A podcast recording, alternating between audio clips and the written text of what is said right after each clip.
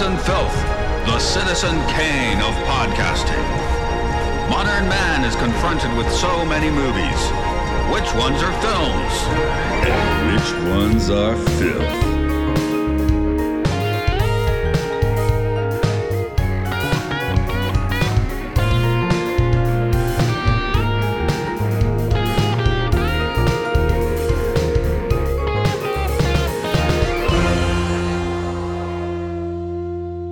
In at number one on the bottom films of all time list, it's the studio system. Fuck them.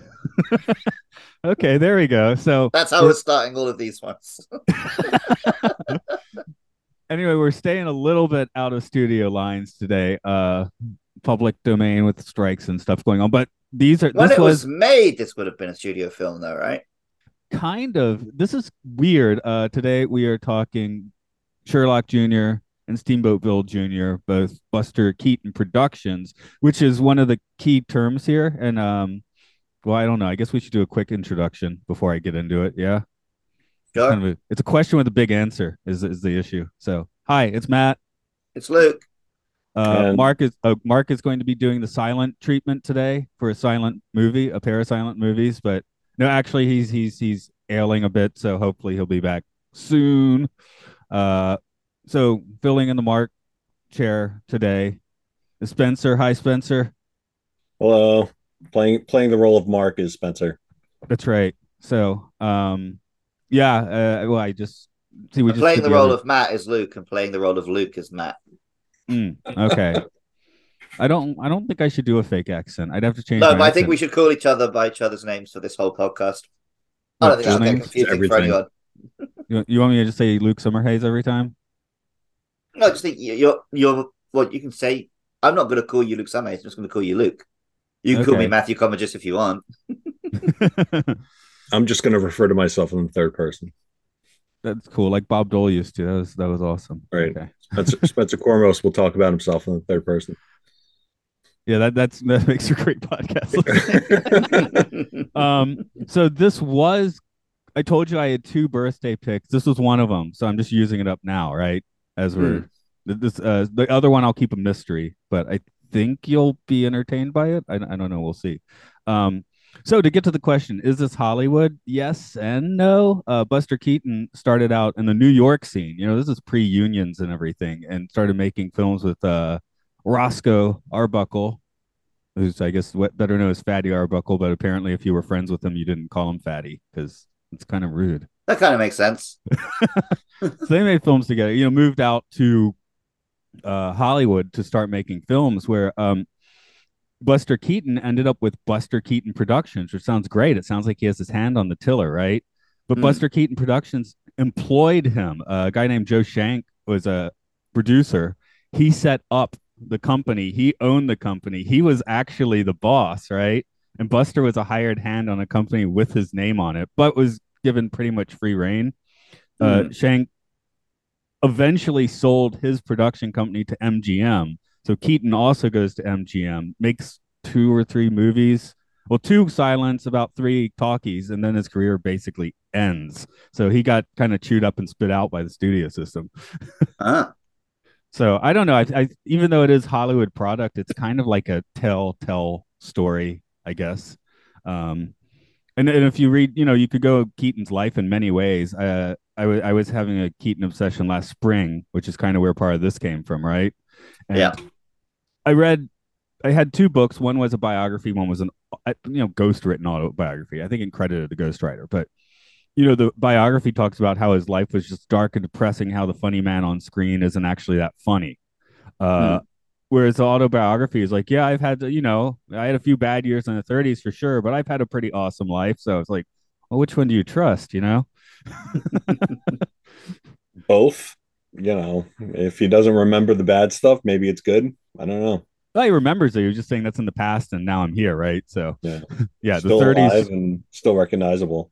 Well, at that point in time, yeah. Now, now he's not. He'd be very old if he was still alive. um, I guess I'll ask you guys, what do you know about Keaton? Because I've been an off and on obsessor on these films since I was like 18 or so. Uh, Luke, what about what about you? I'm I'm aware of Keaton, obviously, but the most Keaton I've watched was that Twilight Zone we watched a couple weeks ago, and then this. Oh, that had to like blow your mind a little bit because that's a he's you know very old and tired in that Twilight. It's nice to see him and hear him, but he's very old and tired in that Twilight Zone. Yeah, and here he's so young, like he's everything's junior. yeah, yeah, I, I chose the juniors on purpose. Um, I also consider them to be pretty much the best ones. The general's very good, but it's a little more dramatic in a weird way. And then you have to start talking about like the Confederacy and Civil War and blah blah. And eh, I didn't want to open that can of worms. And the cameraman is very good, but um, I well, I just didn't want to bring that one up. So uh, that that was the first MGM one. That was that little sweet spot where he was in the studio and uh could still like make a film properly. So. Uh-huh. Uh, Spencer, how about you? I I, I think I was uh, your your suggestion when when we first started talking about this, which is still on my mind, is something called the Gorilla, uh, which seems to be like a low rent, like Marx Brothers or something, or Three Stooges. I'm not quite sure which. And I I, I know Luke's parking up to the Gorilla. I should hope he is. Yeah. Yeah, yeah, yeah, yeah. I'm Yeah, yeah, down I mean, when you were I'm always down for an up- ape movie. when you brought up the idea of like doing public domain movies, I started looking through the list of like movies that are in public domain, and that was one of them. I was I was checking. I was this is bizarrely interesting and probably up Matt's alley. I think this might be something fun to do. Yeah, that was the one that appealed to me the most. But uh, um, but in terms of Buster Keaton, I mean, I knew of him. I, I think I'm in the same same same boat as Luke. It's like I I knew of him. I saw that Twilight Zone episode when we talked about it. I haven't been. I have as as much as I should have known a lot of the Twilight Zone episodes. I haven't watched a lot of them, and so as you've been going through this, is giving me an excuse and motivation to do it myself and also follow along and and and watch them. Um, so that one, I was like, oh my god, this guy's hilarious. You know, the whole feet up in the air act of putting on the pants in that scene, that movie, that was like that. That seemed to me classic. You know, slapstick comedy, silent film, silent movie type of comedy. Um, and, and, and uh, Keaton is the man that uh, basically invented the slapstick and the pie Yeah. throwing gag. So he's he's on the ground floor of this. Yeah, and uh, funny, funny you should say ground floor. There's a lot of building gags coming up. Oh, we're going to be talking about uh, the Steamboat Bill, uh, Steamboat Bill Jr. But um, I, you know, aside from that, I really never saw any of his stuff. I've seen, you know, Charlie Chaplin and all the knockoffs of uh, what what is his character? Um, The the tramp. Yeah. So, you know, that that stuff I've seen, but this is the first that I really, really kind of like took in his work. First I've seen a silent movie in like I think two years or something like that. I show Yeah. I showed my kids City Lights, but that was about it. Yeah, the, the the Keatons were just off of our good movies list, where we do have a few Chaplins.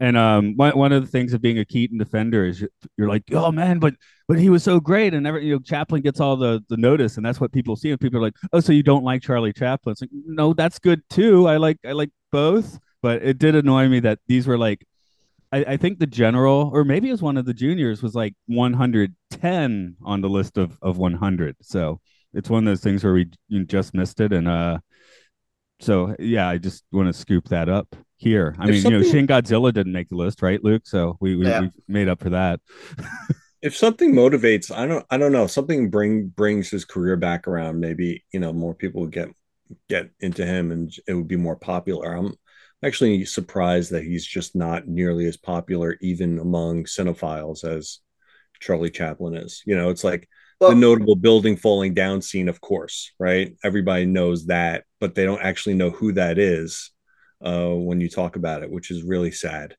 in a lot of ways. I wonder if so. Would you say that Chaplin was more in the studio system, Matt? um maybe less Okay, he was a better businessman he was able to keep his financial assets under his thumb basically i mean he got kicked out by hollywood too he got uh, sent out of the country blacklisted eventually right so uh, Yeah. in the 50s so chaplin Wasn't he one of the founders of United Artists? Yes, he was. So he Yeah. started the studio system, but then made himself kind of his own island and ended up out of the country too. So But United Artists was like literally a a uh, uh um like pushback against the studio system. It was united artists. It was a group of artists coming together, a group of movie stars coming together to actually make their own studio. True, true, but eh, you know, by the end of the 30s, I feel like you know the, the you know good intentions get grounded into just being another part of the studio system. So you know, especially by the 60s, so you have that awesome, creepy United Artists logo. I mean, I would say by that point, they're probably, I feel like they're kind of studio. But yeah, yeah, Chaplin Yeah. was not really into, he, he was a much smarter businessman than Keaton, Oh, yeah. which might be why you're seeing him on, you know, posters and stuff more these Yeah, days. that's what I was going to say. It's just because if he handled that side of it better, then his legacy would have been taken care of in a way that Keaton's wasn't, Yeah, Keaton was either by the disaster as a studio or just by his by his estate or whatever. Yeah. As someone who doesn't understand money, I find that charming. So, For me, I did. I'd heard a lot about Keaton growing up, specifically in the context of he's the precursor to Jackie Chan. yeah, for and sure. And I've read I've read like multiple Jackie Chan biographies and Jackie Chan autobiographies. So that's the context in which I always hear Keaton. It's like Chan was doing this stunt, and you know Keaton had done this. Like I see it I'm more of a stunt guy than a comedy guy, um, and I do I do love silent comedy and slapstick, but mostly in the form of cartoons. I can't remember the fella's name, but uh, the John Wick movies have a lot of subtle Keaton references, and you know sometimes you'll see like a poster of him on the wall because the director is, you know, the stunts in John Wick are supposed are very much Well, the inspired direct the this sort of director started out as a stunt guy. Right, right. So No, the John Wick films are just an excuse to do stunts. So, and um, the John Wick guy is leading the charge to introduce a stunt Oscar. ah, okay, they didn't which have that before. It's a shame, Okay, that's shame we never had that. Yeah, yeah. The bear, it's when you hear like 1984 was the first time they had like a makeup Oscar. You're like, what, really? or it might have been 85. I think Temple of Doom was one of the ones up for that uh, the first Yeah. year. So I hope Um, they bring it in, in time for Tom Cruise and Jackie Chan to win one before they retire. and we're all deep enough in the track. Uh, uh, you know, Spencer's got that Deep Space Nine's background there. Um, you know, Brent Spiner's. Yeah. Oh, oh, yes, yes, yes. Uh, Brent, oh, yeah. I thought that was the D, and that's the Cerritos. Okay. well, it's I'm Meta, meta. at you know, it's a tiny, tiny screen here.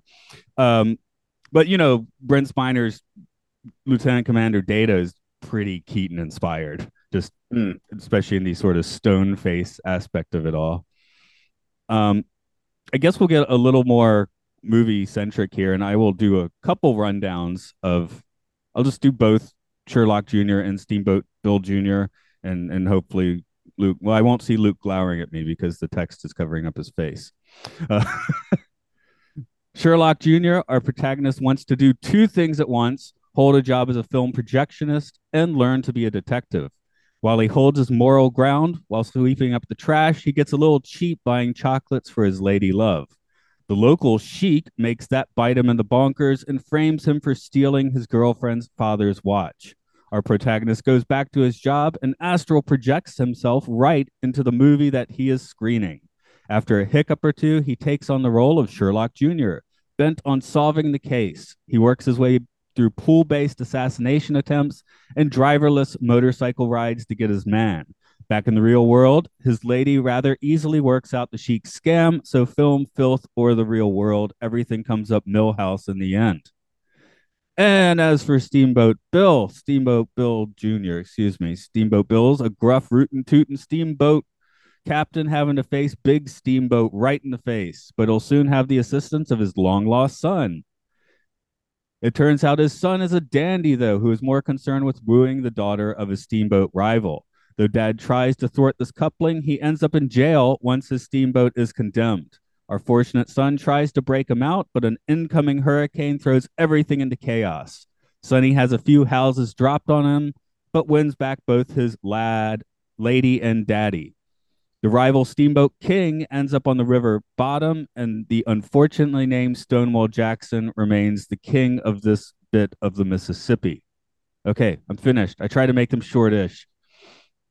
Matt, Yeah, I've heard that name, but I don't know what it means. What's Stonewall Jackson? he's a Confederate general. That I assumed it was something Confederate. yeah, and uh, he he yeah, because he was known for you know uh being unstoppable, and, and then he took a couple rounds in the chest, like in the last day of the war. Huh? but Yeah. So uh, again, that's one of the reasons I was like, ah, maybe it's better not to do the general because then we'd have to spend like 30 minutes talking about that stuff. Where I think we're basically finished now with Stonewall Jackson, I guess. So, um, is he I one of the ones on your big laser mountain? maybe I don't remember. He might be. He might be one of the guys on there. Um, I, I is it. I don't know if that makes me a, a bad student of history because I'm from the city, but I don't remember who's on there. So, guys on horses, yeah, Stone That's Mountain, good. Fuck Georgia. it. You need to remember all the white guys. uh, Stonewall's a name you remember though. Um, yeah. yeah. That's the name of my uh that's the name of my first daughter. Ah, Stonewall. Stonewall Jaw. Yeah, there we go. She doesn't get bullied at school for that. That's why we that's why we nicknamed her uh her, her name. I'm, I'm not gonna bring it up on there. we all we already mentioned the uh the Keaton persona or the Chaplin persona a little bit. Uh, another thing with the Keaton one, it's a little harder to put your finger on. So, you guys having watched your first two full Keatons, uh, which are still relatively short, what what would you say is his persona? Um, I was surprised how like sort of foppish and camp he is. well, not necessarily what I was expecting. Um, persona is like he. It's like he wants to just be like quiet and invisible in the corner, and date a nice girl and settle down, and then mad stuff happens to him. Yeah, I was gonna Was the say vibe I got. similar. Yeah. It didn't feel like he was like a wacky scamp who was causing all of this. It was like he was really good at making it seem like it was just happening and like he couldn't help it.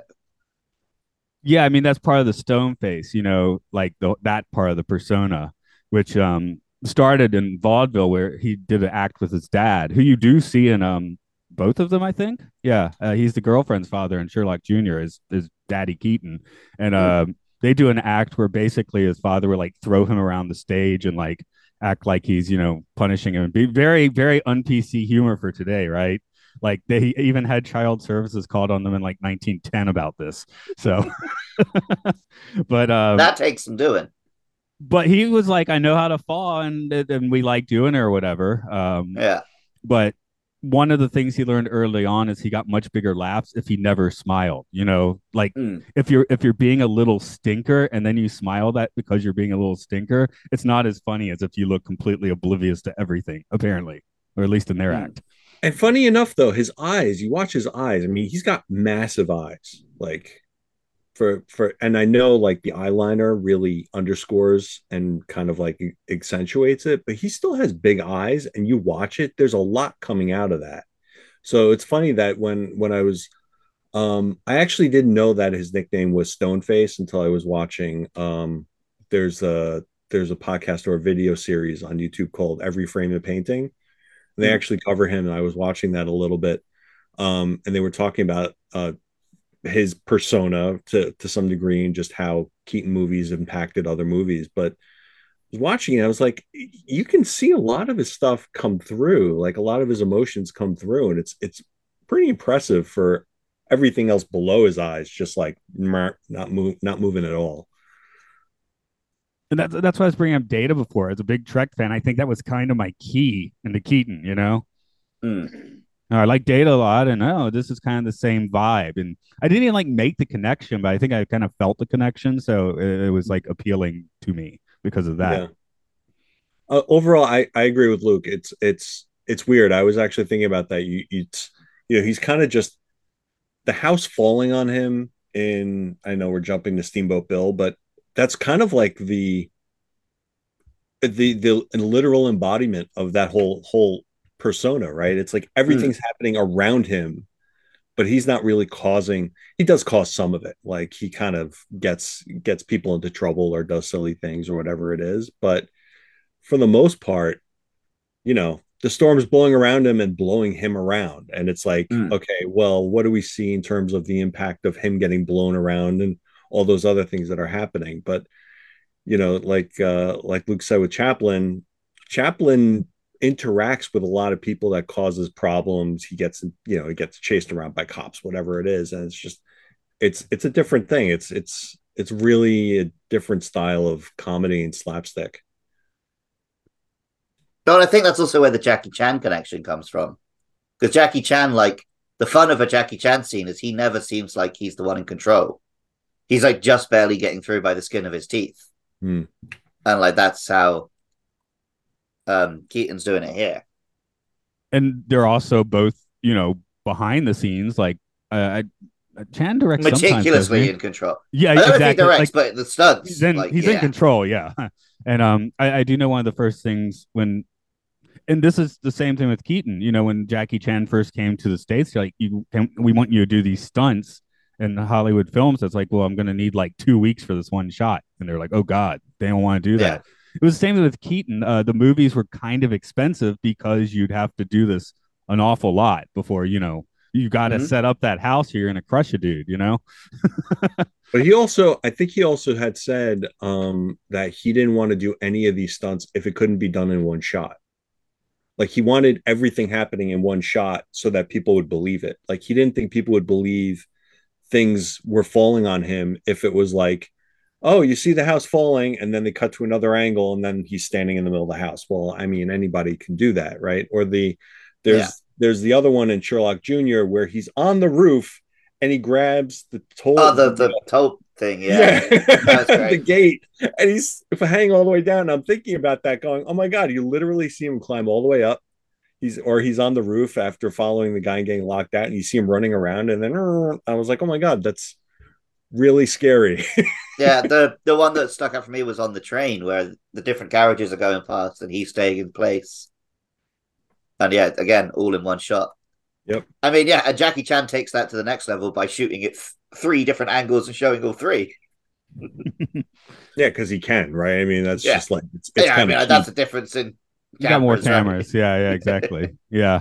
And um i mean uh, again i guess i will if people want to continue i would refer them to the general where he you know rides a moving train strut for a while which a slip and you have now ground yourself in a hamburger and they uh uh, they drive a train off a bridge. So in the mid 20s so that's that's pretty impressive. Like in one shot not models. I, I guess that's part of the thing here. Like you like to the modern eye, it's like, yeah, you can do that, but you're right. Wait a minute, there's no green screen, there's no compositing uh, Yeah. or anything. Uh, the effect in Sherlock Jr., where he like astral projects, was like a major technical accomplishment for the time. Um, I, I can't remember exactly how they did that, but if you read about how he did it, it's like just it's one of those insane things, you know. Like you Like really could hand by hand putting two frames of video together or whatever. Film, but yeah, that You that know what I mean. of thing. Yeah. Um, did you guys? Well, would do you know the stunt in uh Sherlock? Excuse me, Steamboat Bill Jr. that that broke his neck. No, Sherlock. Now I'm now my brain's well. He broke his neck. No, one, anyway, so- no. Okay, you don't even that- know what film it is, so of course we don't. Well, that is, it's the um. It's the well, I watched them in quick succession tonight. it's the uh the water tower suddenly dropping water on him. oh, really. yeah, water weighs more than you think. Yeah, exactly. Which uh, and they were not expecting that much water to come out either. And he walks away from it. And you see him in the shot walk away, but it's like three years later he's in the doctor, and the guy's like, "Dude, you've broken your neck, and it's like reset itself." And he had had like migraines and a whole lot of health problems from it. So, uh, yeah, that that stunt actually did him some great damage, and he was just like, "Ooh, that hurt," you know. But it it turned out that he properly broke it. Gnarly. Huh. So can uh, I can I jump back a second? Um, the I, I don't know if I ever noticed this in other silent films, but the inline credits to the beginning of the movie, and I noticed this in both of the movies, really confused me initially. Because they would they would show the card and they would say who it is, and they would have a dash, and it would be the actual actor. And I didn't realize that was the actor. I thought that was the name of the character and then one of the cards had the character and the actor but it was in different positions i'm like I- i'm i'm completely lost i actually had to stop and look at imdb to see who was who I guess Um, I just didn't pay attention to that. yeah, I think I just Once go straight again. to I think I just Yeah. go straight to IMDb for most of the, that sort of thing or or wiki, you know. So, but yeah, now that you're mentioning it, and characters don't necessarily have like names. Like right it, it's weird. Like in the movie, he's Sherlock Junior, but in the quote unquote real world, he's just the protagonist. I should have called him the projectionist. I missed that. Oops. Yeah, he's the projectionist, and then in Steamboat Bill, the first mate is just called the first mate. But if you look on IMDb, he's a, he actually has a character name. So it's it's weird how they how they set that up. I mean, everything's kind of loose loose right at that point. It's how how they want to present the movie. The other thing I noticed with the with the beginning of uh, Sherlock Junior, the fonts or the typeface was really weird. you got to stand out. Well, did you guys notice that it was like CT and ST had like a circle connecting it, and I was I'm I'm, I'm staring at this, going, "What on earth is this?" I could not make it out, and then I was just like, "Oh, oh okay, let me just ignore it," and just kept going. I don't know. I focus on things like that sometimes. I guess it's because now you know these days, um, you're going to be on Word or something, and you're going to just look through that list of fonts. And mm. you know, in 1924, you've got to do it by hand. well, I, I, remember reading when they were making the Star Wars prequels, it was a big issue. Like no one could remember what font they'd used for the originals. And then they obviously it was also tilted at an angle, so it wasn't easy to just put into a computer and find out. So they were having to like tilt it back to being upright, then figure out what font it is, and then recreate it for the prequels. but I was going to add a question actually, Matt. So yeah, obviously, sure. Mickey Mouse, we have Steamboat Willie, and here's Steamboat Bill. I assume they're both references to something, but what? Um, I think Steamboat Willie is basically kind of half in like referencing this movie because Keaton but then this one's a... called Steamboat Bill Junior, so that implies that there's like a Sherlock Junior, right? And there's Sherlock before that. Yeah. What was the Steamboat Bill before Steamboat Bill Junior, or there wasn't? Oh, they're, they're Keaton's Junior and and the River guys Bill Senior, right? Okay, okay, okay. I mean, that's what I assumed at least. They're they're both yeah. Bill.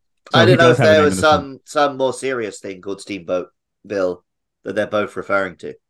No, yeah, he's like... referring to a uh, he's referring to a Confederate general. No, just. well, there's an awful lot of that. Um, oh, Steamboat Bill is a song from 1910. Okay, so this is a sequel so to the song. Yeah, well, that's what the the name is referencing. I knew the name had to be referencing something because it's so specific. Right. But then, right. yeah, you're probably right that Steamboat Willie was just going off of this. Yeah, I mean, again, one of the reasons we know Chaplin better is while both of them were making successful movies, Chaplin was a little bit more successful. But I, I guess you know Walt Disney could have could have been making referencing this and or both or you know, yeah. Steamboat Bill notably inspired two major works of American film: the 1928 Buster Keaton film Steamboat Bill Jr. and Steamboat Willie, the first Mickey Mouse cartoon. Okay, that we we gotta trust Wiki then, yeah. Steamboat Both 1928. Yeah, so it's like so even if it was, yeah, like they, if it was like just literally ripping off Keaton, they busted it out quick. busted it out quick, yeah. Um, Yeah, and animation takes time, especially. Hey, animation's not that quick. Yeah, maybe maybe it's just like how you know, like the '90s are back in fashion. It's always like two or three decades back in fashion again. So mm-hmm. could be that sort of thing. I don't know. Uh, well, since we are in such stunt laden films, do you guys have a favorite? Maybe you mentioned it already. Hmm. I like the I like the train. I actually like the I like most of the gags and the uh, stunts in in uh, Sherlock Junior better than Steamboat Bill. Um, Steamboat Bill felt like a lot of like over the top house destruction for the sake of house destruction. Like, oh my god, a house fell on him. Although I think they probably filmed that in reverse. I don't know. They picked up the house and then played it backwards. That felt more kind of on the nose and and the hurricane scene there you know the tilted house that kind of like looked like it dug itself into the ground oh right right yeah because yeah the the um the famous one is going forward right yeah when hit yeah when the house falls down and it falls he he fall it how falls down with him through the window like that's the front of the house but there's one where the actual house falls on him he's in the middle of a field right right and the way that it's shot, it's like very, very jerky. Like they kind of settled it down on him. and then played it backwards and reversed. Yeah, that was it. one of the only shots that looked like an effect in the whole thing. Exactly. Um, but then the train one was fun. I liked the motorcycle one too. That one was kind of fun in uh, Oh Sherlock. yeah, the motorcycle bit was great. Yeah, he's like going for a long time, and he's he's constantly telling his man Gillette back there, you know, watch where you're going, watch where you're going, or something like that. And you, he doesn't realize that he's literally just riding the front of the motorcycle. And it, it, I wonder if he was doing if they started it and just let him go. Hmm. Um, I don't know. Yeah, It's a few years later, I'd assume it was radio controlled, but at this time, I'm guessing not. yeah, they were doing something mad there. I mean, um, did did either of you guys watch Babylon? no, no, I, it's on my list. I never got a chance to yet. it's not on my list. I don't give a shit. you got to deal. You got to deal with a whole lot of elephant poop like in the first five minutes. So uh, be warned about that. But you know, after the wild party, uh, it's the next day. Everyone's on set where you see. I'm more likely to set. rewatch Babylon 5 before I watch Babylon. But uh, anyway, the point is when they show the set, it's like they're out like you know L.A. County shrub, just a giant field, and here's like set up for a little chamber drama with a, a house set, and and directly next to that is like Centurions having like a uh, you know all out battle. Meanwhile, three stunt people here or there are dead, you know. so just all these movies being made in the same place because you know the noise doesn't matter, does it? So Hmm. and and people are dying on set because they're riding on the front of moving motorcycles and stuff. Oops, that guy actually got stabbed by like a Centurion staff, you know. Yeah. But um, I guess that's kind of the energy of something like that motorcycle ride, you know. The the thing I took away from um Steamboat, not Steamboat, sorry, Sherlock Jr. was it's amazing how early we are in cinema and yet it's already being so meta. That's one of the big conversations about that that particular one, which which um let's let's get to that. Uh, I, I did want to get the the stunt right. I'll, I'll just shoot out the one that I liked this time was the coming off of the building and and onto the the car That thing. probably is mine as well. Okay.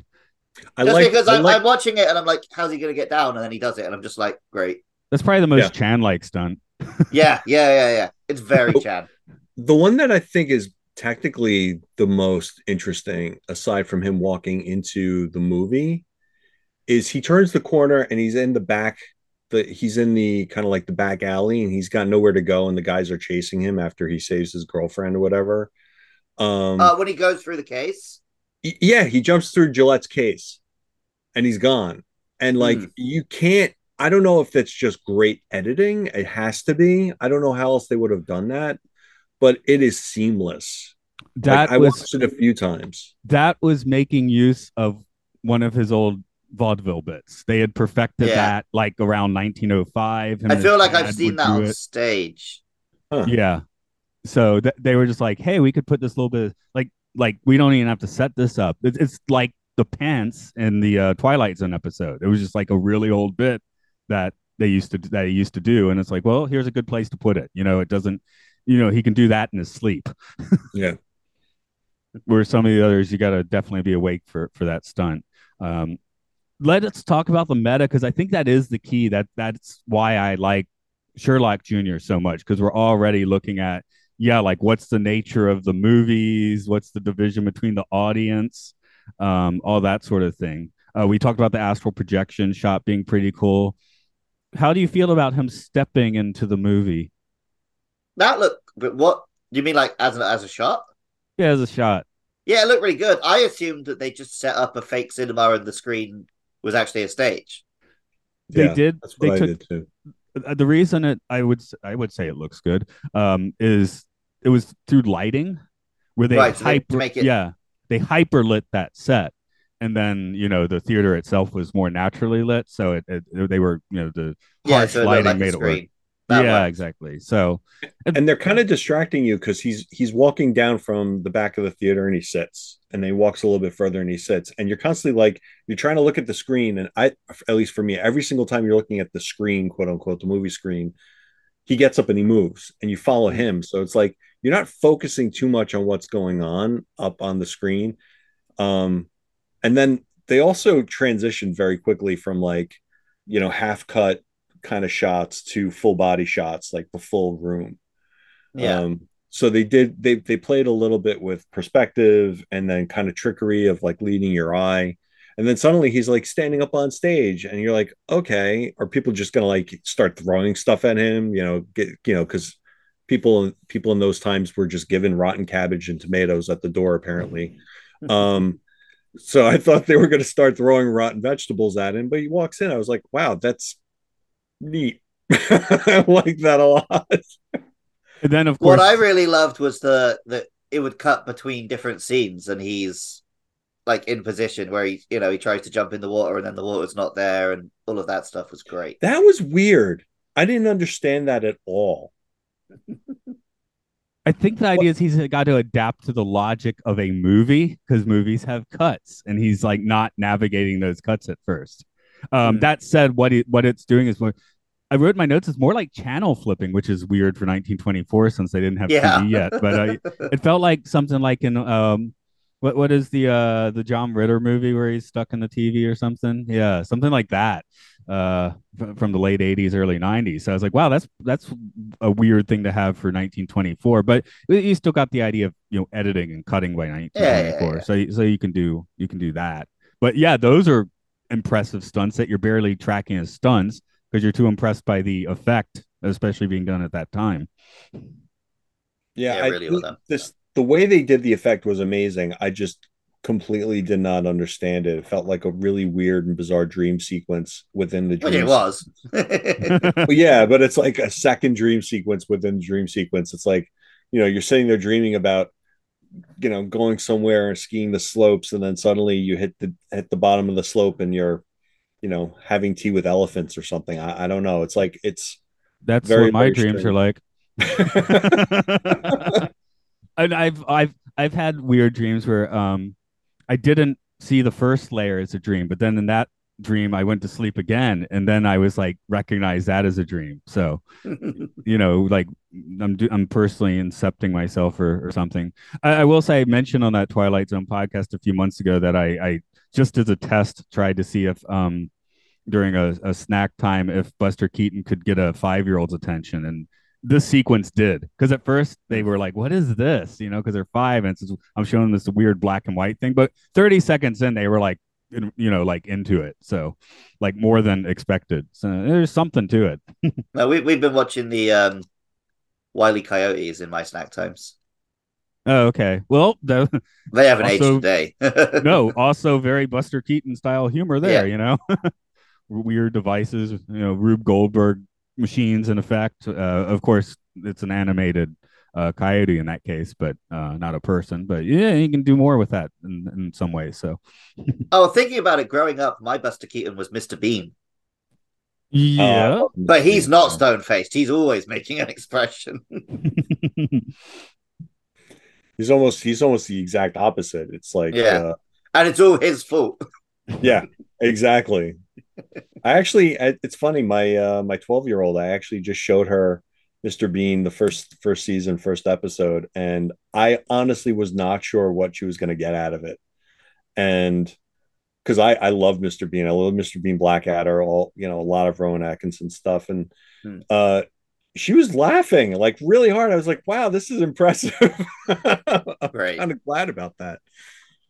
i'm like one of the few people that came in through blackadder so i i, I do have mr bean on disc i'd go watch it but I've, I've never fully clicked in with mr bean because I, I just want to hear elaborate insults coming out of rowan atkinson's mouth and of course that does not happen with mr bean so No, but yeah, that that's that's my I guess that's my favorite bit of Atkinson. The, the try uh, try watching Mr. Bean, but just turn the sound off and treat it like a silent film. I think you'll dig it. yeah, okay, maybe I'll play my own music over. I could try that. Yeah, Yeah, yeah. Just sit with your guitar and watch Silent Mr. Bean. yeah, sure. I, I did recently um see the clip of uh him of Rowan Atkinson doing sort of the Bean thing at the uh 2012 opening ceremony of the Olympics. So that was kind Nice. of fun. Yeah, if, if y'all have seen that. It's I think I did back when it happened. Yeah, it's the Chariots of Fire bit where he's got like you know, Hmm. I think uh, he's doing Oh, a bop, bop, bop, bop, Yeah, yeah. bop, bop, bop, bop. He's like getting bored and finding other things to do and uh doing getting into bean stuff, right? Yeah, So, yeah, yeah. I remember. that was good. I like that. So yeah, I'm, I'm not. I'm just saying I haven't sat down and you know really watched them, but maybe I'll do it with my guitar sometime. That sounds that sounds like a proper suggestion. um, something that I also thought was kind of almost modern meta humor was the end of the movie where he's watching the movie and then turning back to his girl to try and figure out what to do with her. Yeah. Yeah, yeah, yeah, And, and the look on his face when when babies appear on the screen. then they fade out. Yeah. That was There's a- great. there's another one, uh, College. Uh, not one of his best movies, but the ending is great because um, it does the happily ever after thing with him and, and the girl in college he's been chasing. So it shows them getting married, and then it shows them with kids, and it just shows their gravestones, and then the movie's over.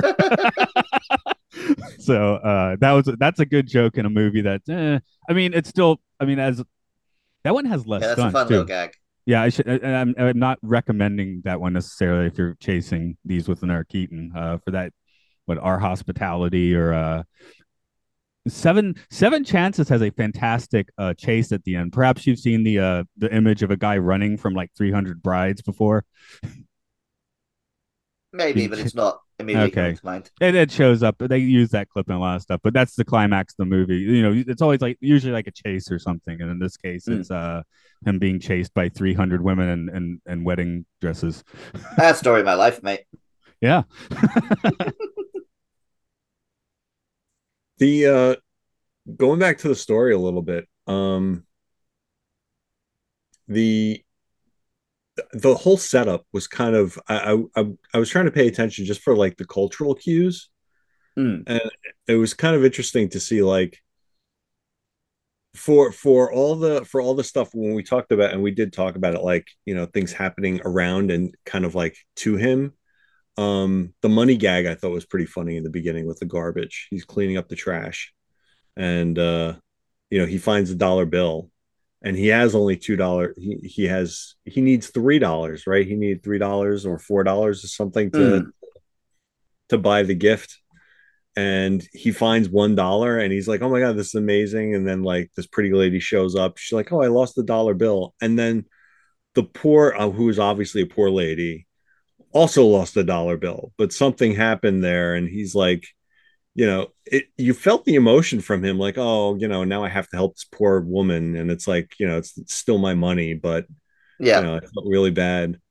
Um, the the I I thought the uh, the, I don't even know what to call him at the end. Who was looking for what eventually turned out to be his wallet. Yeah, stuff with bills. Yeah, he's like, "Oh, here's your dollar bill." He's like, "I don't want a dollar bill." Like, he pulls out the whole wallet. It's like a wad of cash. I'm like, "Oh my god!" Of course, funny. my my favorite part of that bit is have you seen my my dollar and then describe it. You know, Oh, Right. yeah, yeah. which is a great way of using some because uh, they're like, oh, he couldn't transfer talkies because he couldn't do verbal humor. It's like, yes, he could. He's just in a silent movie. Did vaudeville for years. You have to be able to do. Um, uh, uh, the the story is he went to school for one day of his life when he was a child, and they were like, maybe when we're in a town that we should just put him in the local school, and he was just sitting there doing zingers all morning till they, and they kicked him out. so he was certainly capable of um, verbal humor. But these movies uh, do have a lot fewer intertitles than a lot of silent movies do, especially like dramatic ones. Where, so you know the story really is trying to be put forth visually as much as possible, which is kind. Right. I think one one of the And I love that. joke stands out because that's the one time they go with that. You know, yeah, But yeah, did- that makes sense. but they did give some of the clues that I thought was actually kind of like, well, they gave clues around like what who the character was, like the Sheik. I had to look up what Sheik meant in this context because is he a pimp? I didn't look it up. I mm-hmm. just apparently, apparently Sheik is. I had to look it up, and I def- definitely wrote down the definition: a man held to be masterful and irresistibly charming to women. I, I thought he was a cad. I think maybe cad might be a. I, I think it's it's he thinks of himself as the sheik rather than he necessarily just is one. right. I mean, that's one of the few like named characters. So yeah, make it funny, right? the dapper cad, the dapper chic. Um, And then there was also another note in there. I looked in the background. The the movie that was playing, or one of them, was Lounge Lizard's Lost Love in five parts. Yes. Yeah, you bake in the jokes where you can, right? or, or Yeah. maybe that was just a real movie. I don't know what things were like in 1924. if it is, that's my next pick. I, I guess that means it's a five Lizards reeler. Lost Love. Yeah, yeah. I guess that's a a I would mean a five reeler because you know back in the day it'd be like how many reels is the film? So Mm. you know Keaton graduated from two reelers to six reelers. So actually Sherlock Jr. would only be like a three reeler, I think, because it's, Mm. it's shorter. But yeah. That's one th- I love Sherlock Jr. because it's 45 minutes and you can speed it up and not really miss too much if you want to. It's just like in, out, does what it needs to do, gone, you know? One thing I'm interested. So Sherlock Jr. implies that Sherlock movies were big at the time, but I can't imagine people were in. Were people into Sherlock movies during silent film? Yeah, the books were still coming out that time. Yeah, but like- Doyle writing it into the 20s. what What's a silent Sherlock Holmes film like? A lot of intertitles. yeah, they, they, they're still talking. Yeah, I mean, it's not like they have the option, right? So they have to just go with the intertitles, I guess. Um, I have not watched Silent Sherlock Holmes. I'm pretty sure it was a thing. I keep having. YouTube uh, trying to get me to watch 1915's 50 minute long Alice in Wonderland, which I keep almost clicking on, but I haven't yet. That's that's weird because after every single st- after every single Buster Keaton movie, it wanted me to watch Cannonball Run 2. I don't know why. Specifically Cannonball Run 2 and both Jackie That one doesn't Chan. even have Jackie Chan. Oh, is he in Okay. two? I think it's in two and not one.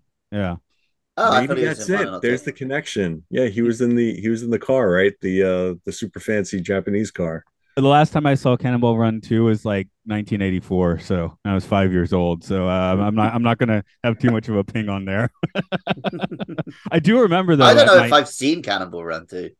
That's one that just HBO would show like every other movie in the mid 80s. Hmm. So when I was at my my aunt's house who had all the cable, uh you'd just Cannonball Run would be on a lot. Or Cannonball Run 2, excuse me. I never saw the first one. Oh, first one's great. No, I understand the first one's the good one and the second one's the ri- ridiculous one.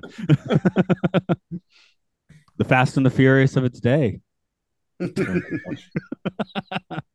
If you don't Um, count the previously existing film called The Fast and the Furious. I, I guess uh, I just have to throw out for my own observations that the the hat shopping scene in Steamboat Bill Jr. is pretty much what happens when I go shopping for hats. So oh, all clothes, I'd imagine. especially hats, though. Uh, Yeah. Playa. If you've been to the Air Ario, that scene's played out at Playa a few times. it is spelled P L A Y A. Uh, So You know that I I noticed something with the the he has I don't know I I wish I knew the names of hats. You know I, I- I'm I I have tons of useless trivial facts. Names of hats never seem to stick. Imagine Um, if you wasted your wish with a genie on that. well, you'd have a, you'd know more about hats. can I can I know all the names of hats? But in that in that scene in Steamboat Bill where he's in the haberdasher, right? There you go. Oh, there you go. Um, That's Matt knowledge. Three points for uh, vocabulary. He uh he he's going through all the hats, and one of the hats is like his typical hat. Right, he- that's a meta gra- joke. yeah, he grabs it really quickly and throws it away, like immediately, like, no, no, no, no, no, I'm not gonna grab this one, which I thought That- was really funny. That is that one is called a pancake hat, and yes, I have thought about buying one. So, I mean, I can you right, tell Matt me. I, knows I hat can sit here. I can try it. I, I can do it right here. You can tell me which one works. That one's a little pimpier. Yeah, that one's from Playa. Well, as Luke you know, knows- I'm I'm Luke wanting a this one. cowboy hat. Oh, Matt wears that one all through the winter. Yeah, this one's just on my head through the entire winter because Nagano winters are cold. Well, yeah, I'm I'm a big hat guy because there's only like two weeks in a year where I can get away with not wearing a hat because I'm either wearing one to not burn or wearing one to not be cold. Radio. So you need a pancake hat. Yeah. Well, I'm getting I'm I'm getting a sombrero, but Mm. not the one you're thinking of. When I go to Mexico in New Year, Oh, oh, not not the pink one. Okay. no, I'm gonna get a cowboy hat. But Yeah, yeah. I would Uh, show you my uh my gray felt alpine hat, but it's all the way upstairs, and I don't have it here, unfortunately. Oh, I have another hat over here. I just and I actually skipped one on this hat rack too. So I have a lot of hats. Don't wear, I don't wear hats in summer at all though. I mean, I well, I don't have your prom look, of course, but uh, Yeah. yeah, I just like I I just can't wear them in summer because my wife's like, oh, you need to stay out of the sun, put on the hat, and like I can't deal with it. Like after three minutes, I'm gonna take it off anyway. So I'm, I'm having to become like an old Japanese guy and put a towel between my head and the hat sometimes in summer. Oh, okay. See, playa, playa. If you pay them two extra bucks, they'll install a little strip in the front of the brim. So, yeah. Mm. My, uh, you know, I was talking to a friend of mine, one of my coworkers, and he's big into hats as well. He was just trying to find somebody to help replace a sweatband in his hat. And we Ah, were okay. talking about we were talking about a milliner, which is the which is the name for a hat maker and repairer. Um, being Oh, you know, I, I just think of the football player James Milner. I, I think that is a new word for me. somewhere in his somewhere in his family history, someone was making straps for hats. Four That's right. vocabulary points. and I I'm in the New York area, and we we were surprised how few places you could actually find that repair hats anymore. It was actually kind of sad. There's not like a Men in Black little style dive in Lower Manhattan where you can do that. Possibly, I think you got to go digging around Delancey Street to see if you can. I'm pretty find- sure Eddie Milner that's still operating in 2023. If you go in there and ask for the right kind of hat, you're going to join the CIA. yeah, yeah, sure. I see that. I don't even know if I could say I'm into hats. I just have a lot of hats. So, It would have to be a really big hat for you to be in it. hmm. yeah, yeah. You could, you could live in a hat. Some I was going to live in make a hats. joke, but yeah, Lidsville, the Sid Marty Krofft show. There we go. They all live in hats. I think they are hats on that show. I don't remember. Um,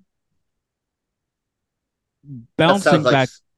oh, go ahead. massively misremembering. that was a show. Like, I, I, think they're all hats or something. I know. I remember the song and it's it's usually in the Sid and Marty Kroffts. It's like kind of like a eight, ten, six to ten year old kid, right? So it Hmm. feels like, but in Lidsville, the kid's like fifteen. You're like, what the hell? This kid's stoned, and he looks stoned, and the show feels stoned. So I'm gonna I- have to look up Lidsville. now. Stoned face Jackson. That's right. No, I you, I will have no li, the Lidsville intro. Don't watch the episode, or watch the episode if you want. But the the it did blast HR Pufnstuf out of the water for being a, a whacked out intro to something. Um, Wow, I just looked at this. Yeah, this is yeah. Wow. see, Luke, sometimes the mad shit I'm talking about is real. Every now and then. Uh, do I had of you this friend back in the day called Colin, and he would always tell us stuff that sounds too insane to be true.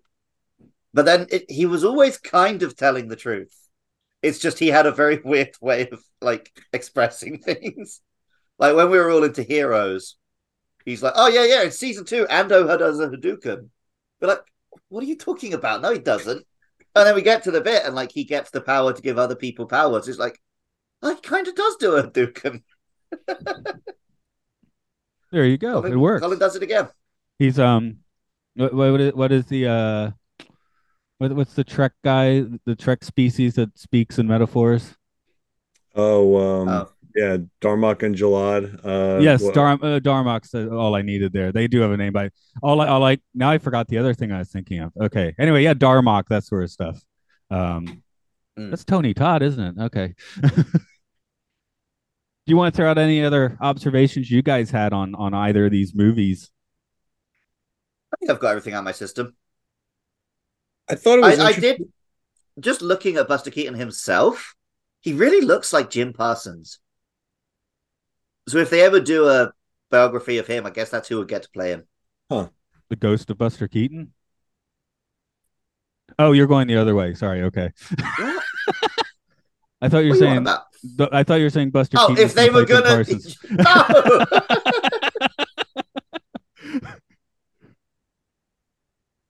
Which actually, uh, I, okay, I don't I mean, know I'd, why. I'd be more likely to watch that. Yeah, it was like I got it wrong, and I feel dumb for getting it wrong. But I was like, but I, but I do like my idea better. Yeah. Uh, Spencer, bouncing the ball your way. Uh, Steamboat Bill, I thought was kind of interesting. The whole social dynamic stuff.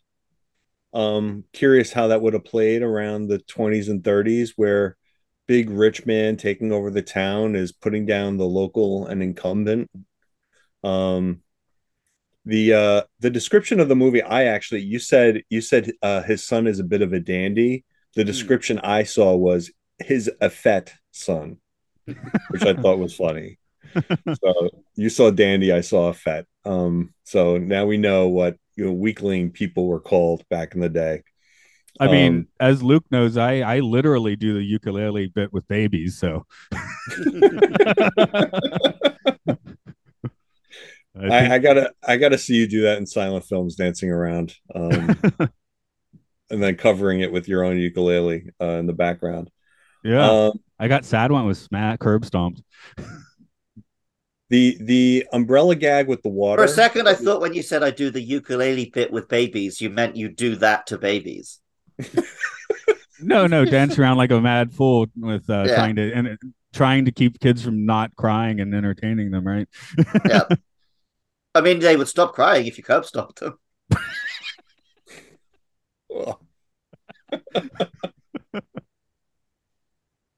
Wow, that that erased whatever we interrupted that with. What were we talking about? I think Spencer is midpoint, but I forgot what it was. umbrella. It was something about umbrellas. Umbrella gag. Oh right, the umbrella gag where it's it's raining, the umbrella blows up, and I was waiting for it, and actually came through, and it's still funny. So Oh, I he's didn't think catching that- the water. I didn't think that was funny because that happens to me regularly in out here. Oh, okay. So you walk in, you walk into your house and just dump water on your wife when you come in. Yeah, she she's pissed about that. I just got a new umbrella for my birthday from my sister. um, I, I could thought probably the guess what kind of umbrella someone would buy me. Kirby? What? No. I mean, yeah, but no, Pink, it's pink just, Kirby umbrella. That's a good guess. no, it's one of those samurai sword ones. Here it is. Oh, okay, yeah, yeah. okay, yeah, Oh, wow, that that's- that also makes sense. But interesting. big pink Kirby umbrella, I can see you with that. Oh, I would love a big print Kirby umbrella. You know that. It wasn't a bad guess, is what I'm saying. No, no, no, no. I got I got a good reference for for Luke Go when uh when he punches the sheriff, he punches the sheriff in the stomach, and I immediately thought of King Hippo from Punch Out. Oh yeah, yeah, yeah, flat stomach. yeah. That whole Um, pri- the prison break bit was um that was that was another sort of those were the kind of gags that would work in a talkie as well, right? Less over the top, yeah, like giving ex- giving dumb excuses, all of that kind of stuff. Yeah. I before I, I do want to get to this, is you know, talking about the film and filth uh, where it is, but how much of this would you say like rates as modern humor, like still works today? I mean, there's certainly a few gags that don't, but I feel like most of them are still pretty funny. That's part of the Well- charm of these movies. Like we were talking about, like this kind of silent comedy or the Looney Tunes stuff, it just doesn't age. Like Yeah. when when we put like Tom and Jerry or Wiley Coyote on at work, and it's like people from all different countries, people from all different ages, everyone's chuckling, you know? Like that kind of humor is pretty timeless. Of course, in Japan, Tom and Jerry does um throw them screaming "I'll kill you" and stuff in Japanese over it, which does make it slightly funnier in a way. Shinai! Right. you get a lot of that in, in Japanese Tom and Jerry, whereas they don't talk at all in English. But yeah, I guess there is something to, to silent comedy where maybe it can't be. I mean, again, it can't be as sophisticated as a uh, Blackadder insult, right? Which maybe Hmm. keeps it a little more universal. Yeah. But again, but there is a sophistication to it and an art to it, right? Right. Like- and I guess that's partly where, where the filmmaking chops come in, you know? Yeah. like the film supports the jokes, like with early film technique, early special effects, and insane stunts. Um, I, I have heard put out once or twice that Steamboat Bill Jr. Like that's when his marriage was disintegrating and his wife was running away with his house and money and stuff. So Hmm. people, I have heard people point out. I wonder if he was like yeah, if the stunt doesn't go right, man. I actually had a note. I actually had a note. I was wondering how many of those pratfalls were were him doing it on purpose and how many of them were just like, well, I'm going to try this. And if it happens, it happens. Like, particularly around the boat. Like, he's walking around at night and he steps off the boat.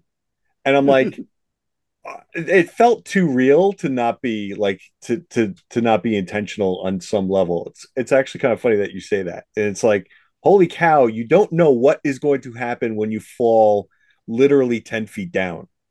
Um, no matter how much you try and plan for that, right?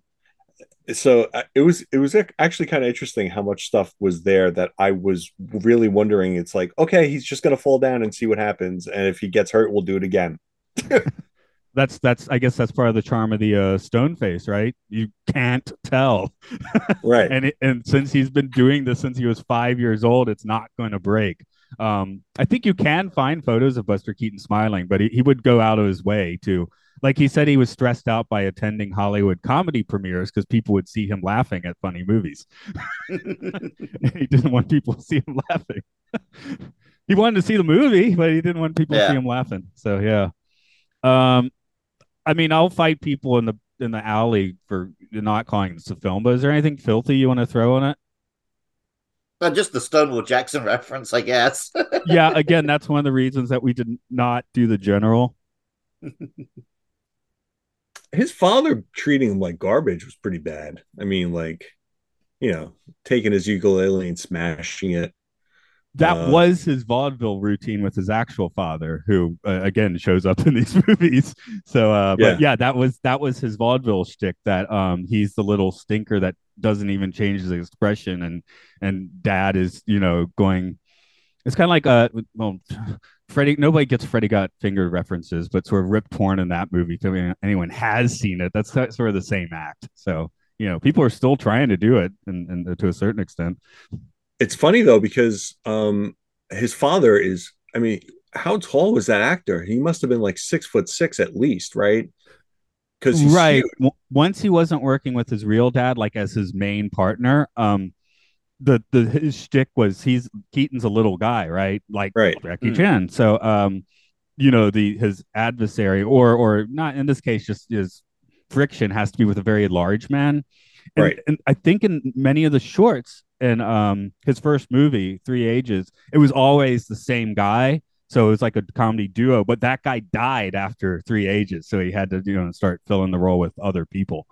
And then again, he started off making uh, movies with Fatty Arbuckle, so that's part of the mm. shtick. Although the, the thing with Fatty Arbuckle is most of his jokes are not focused on him being fat he just is big, and that was turned out to be his uh, stage nickname. So, but the jokes themselves are not like fat jokes. If, if you ever do watch some of those,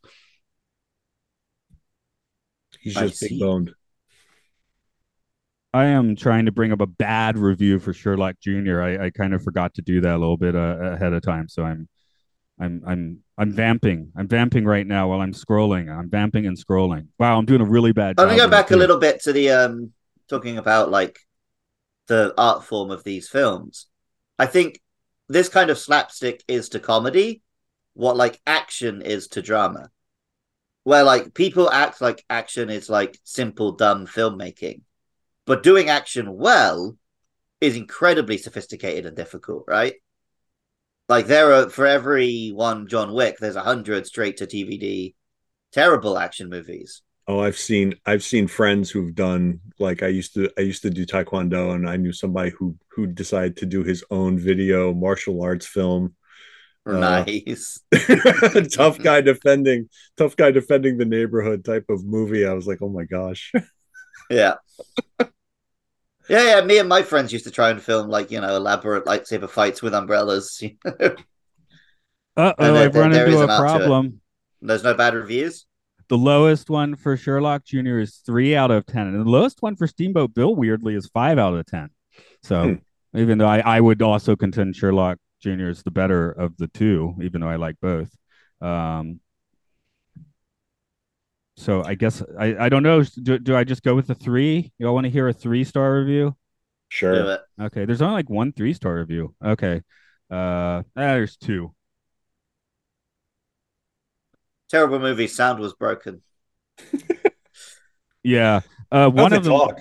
one of them likes Charlie Chaplin and and doesn't like the other. Uh, one one likes Charlie, one doesn't like Charlie. Which one do you want to hear? Probably the one that likes. Yeah, just know. give it. Let's give us the beef. Totally, nearly unwatchable. When I first saw this movie in the 250 list, I thought, well, 40 minutes is worth a try. Then the movie came to Prime Video and I watched it. Well, what should I say about it? I watched the best Charlie Chaplin movies without tone and color, and I really like The Gold Rush, for example. But in comparison to this, Sherlock Holmes Jr. is just nothing. I quickly turned away and did something else. Meanwhile, the movie run in the background. It's just not for me. I'm sure that some people like the movie because they love this old pieces of art, but especially younger people just like me will have some issues. I watched it because it's on the list, and that's that. Three out of five found that helpful. So How do you how do you watch a silent how do you how do you say you watched a silent movie and not actually looking at the screen? well, I guess that means they didn't really watch it. yeah, that that occurred to me. I mean, I don't want I to listen to the music. Can't dance to it. Give it a three out of ten.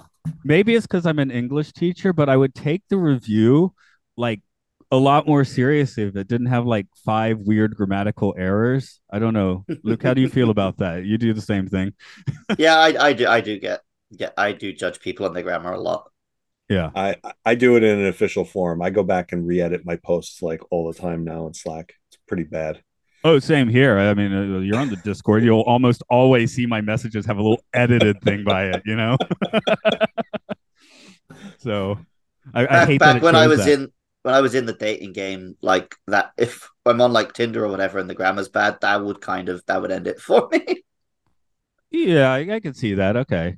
Well, there was Uh. a girl I was actually seeing for a while back in the UK, and one of the main things that put me off her, she would never write ha ha ha. She would write aha, and I'm like, that's not a laugh. That's you saying uh huh.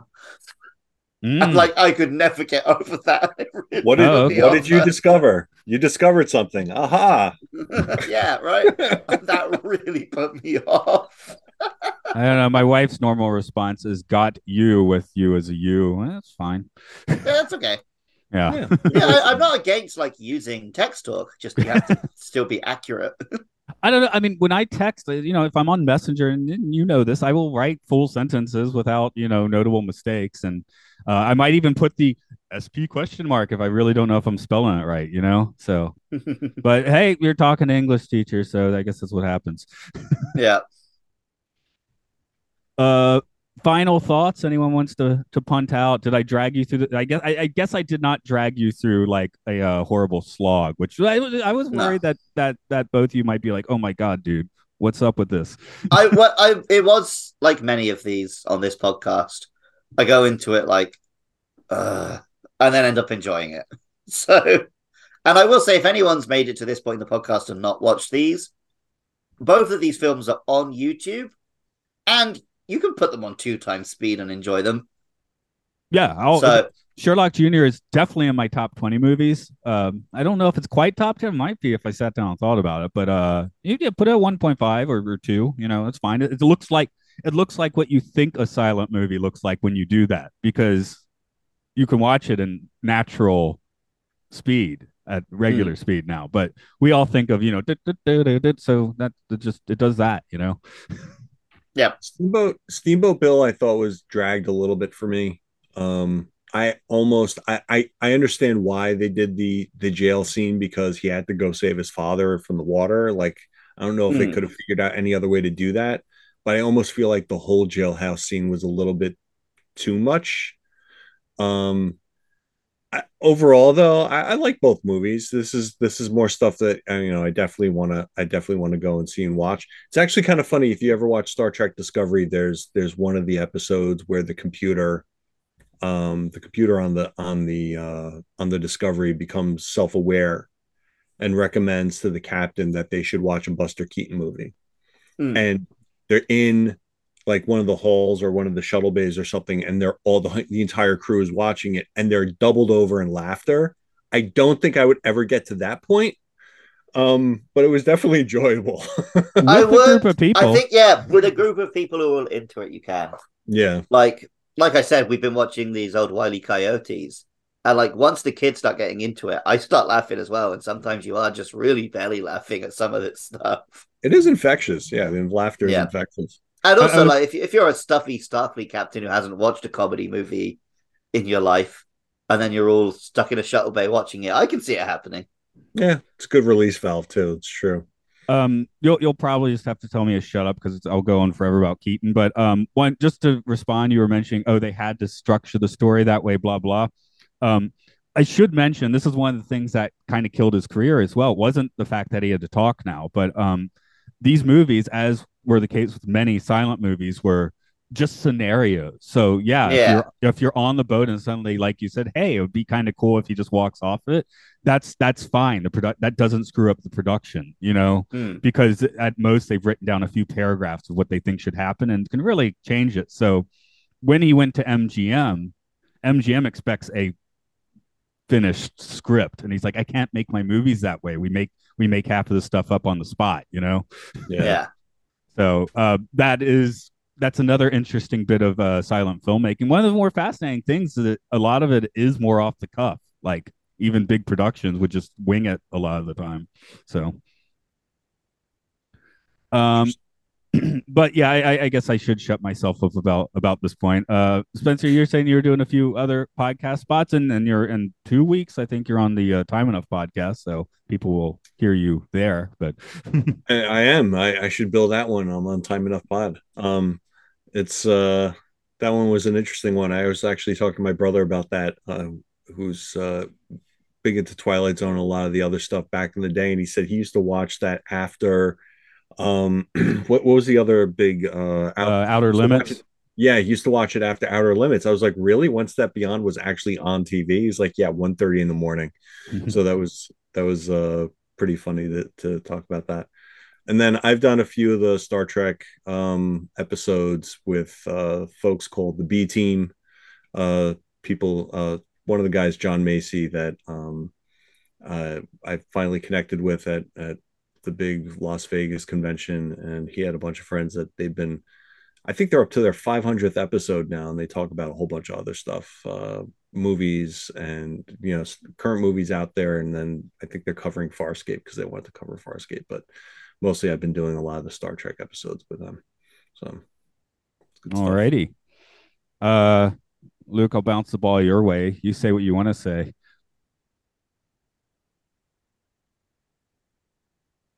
We need music for uh, luke's luke's silent gag Well, you can put inner titles on Luke. uh, you look at your phone. Look at your phone. You make the inner titles.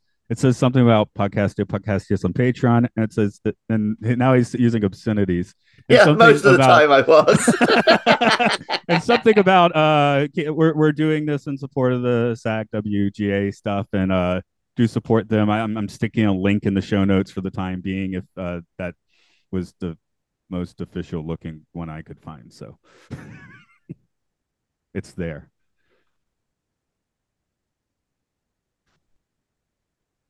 And inner title just said "By and Come on, Luke. I'm sitting there. Oh, he just gave the finger. Okay, that should have been an inner title. Inner title for the finger. That's something silent movies missed.